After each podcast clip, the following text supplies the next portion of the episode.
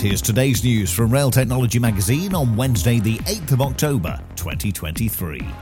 The government has included a draft rail reform bill in the King's speech, which the King delivered to Parliament yesterday. The draft bill includes legislation on the creation of Great British Railways, which has long been promised and was initially included in the Williams Shapps Plan for Rail in 2021.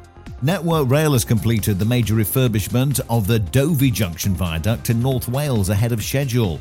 The team replaced parts of the wooden structure with glass reinforced plastic and a large section of track. The Transport Committee are questioning experts on the government's recent decision to scrap the Birmingham to Manchester sections of HS2. Questions will be focused on the impact of the decision on freight and capacity for passengers in areas that are prone to overcrowding. And that's the latest. Don't forget to like and subscribe to make sure you receive every new bulletin and check out our stories in full on our website, railtechnologymagazine.com.